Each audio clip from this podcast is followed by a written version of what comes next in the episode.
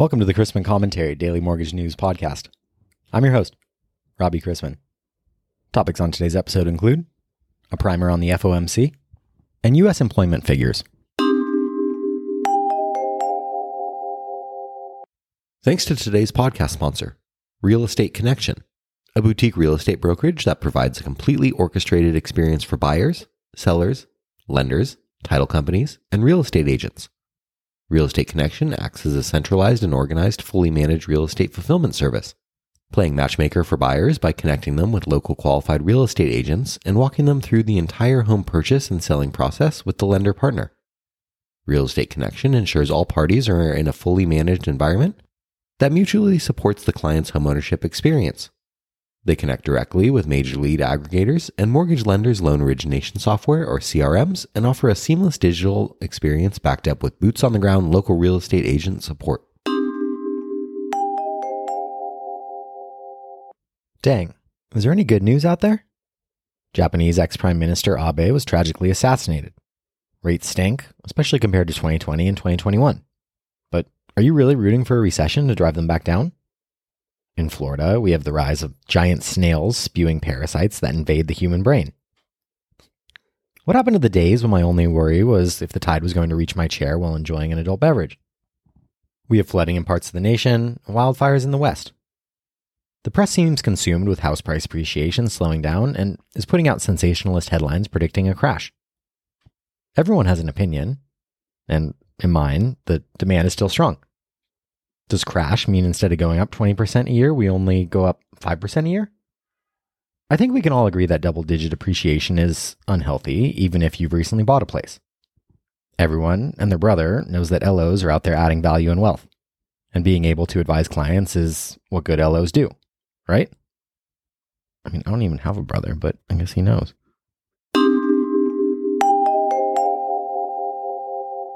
The commentary often discusses the Fed, and loan officers often talk about the Fed with clients in terms of, oh, the Fed is going to raise rates, so lock in now. It's good to have a basic knowledge of what it is, keeping in mind that the Federal Reserve System is the central bank of the United States. Most countries around the world have their own central banks. Ours performs five general functions to promote the effective operation of the U.S. economy and, more generally, the public interest.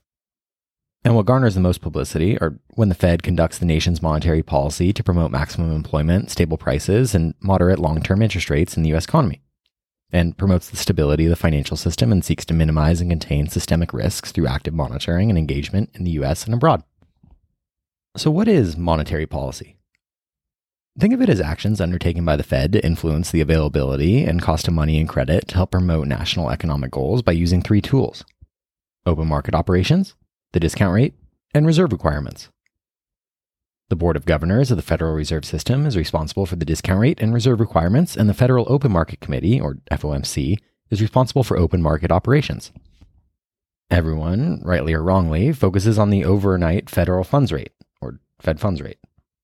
The Fed funds rate is the interest rate at which depository institutions lend balances at the Federal Reserve to other depository institutions.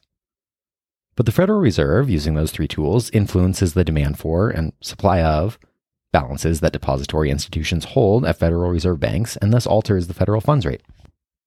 As the Fed points out, changes in the federal funds rate trigger a chain of events that affect other short term interest rates foreign exchange rates, long term interest rates, the amount of money and credit, and ultimately a range of economic variables, including employment, output, and prices of goods and services and the dot plot was created to look at the odds and timing of future rate moves. The Board of Governors meets regularly, typically every other Monday. But it is the Federal Open Market Committee that has everyone's attention.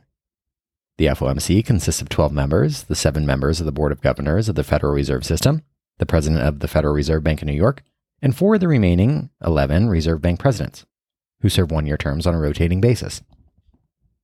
The FOMC holds eight regularly scheduled meetings per year, and the next one is later this month. At these meetings, the committee reviews economic and financial conditions, determines the appropriate stance of monetary policy, and assesses the risks to its long run goals of price stability and sustainable economic growth. Shifting our collective gaze to the bond market, and therefore interest rates, ahead of today's payrolls report, we saw a large drop in mortgage rates, per Freddie Mac, led by a 40 basis point slide in the average 30 year fixed rate to 5.30%. The 15 year rate dropped 38 basis points week over week to 4.45%, while the 5 1 hybrid arm rate slid 31 basis points to 4.19%.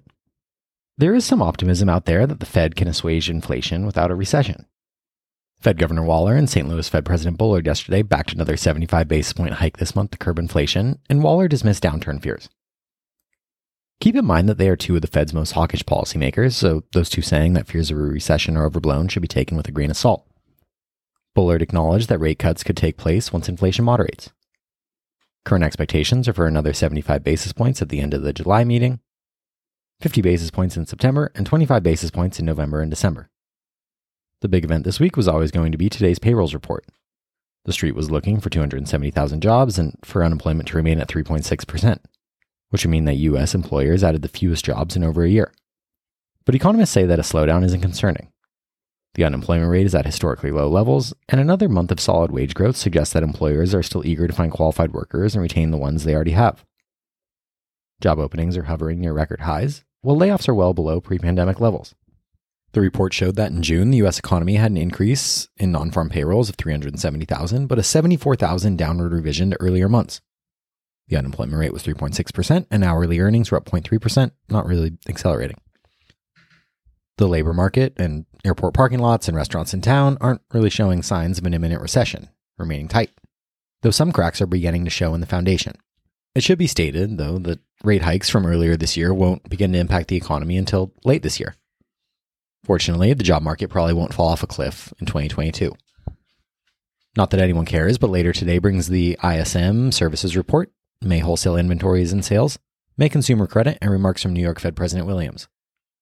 There's still a lot of tightening to go from the Fed, and since the Fed funds rate tends to impact the economy with a roughly nine month lag, the economy has not yet begun to feel the impact of the rate hikes we've already seen. After the employment data, we have agency MBS prices worse, 3 eighths, and the risk free US 10 year yielding 3.08 after closing yesterday at 3.01%.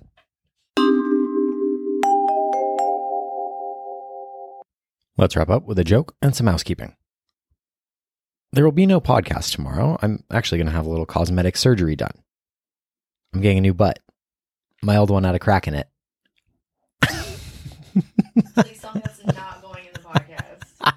Is that going in the podcast? Uh, tomorrow's Saturday. There's no podcast. But like, is that joke going in the podcast? Oh, it's going in the podcast.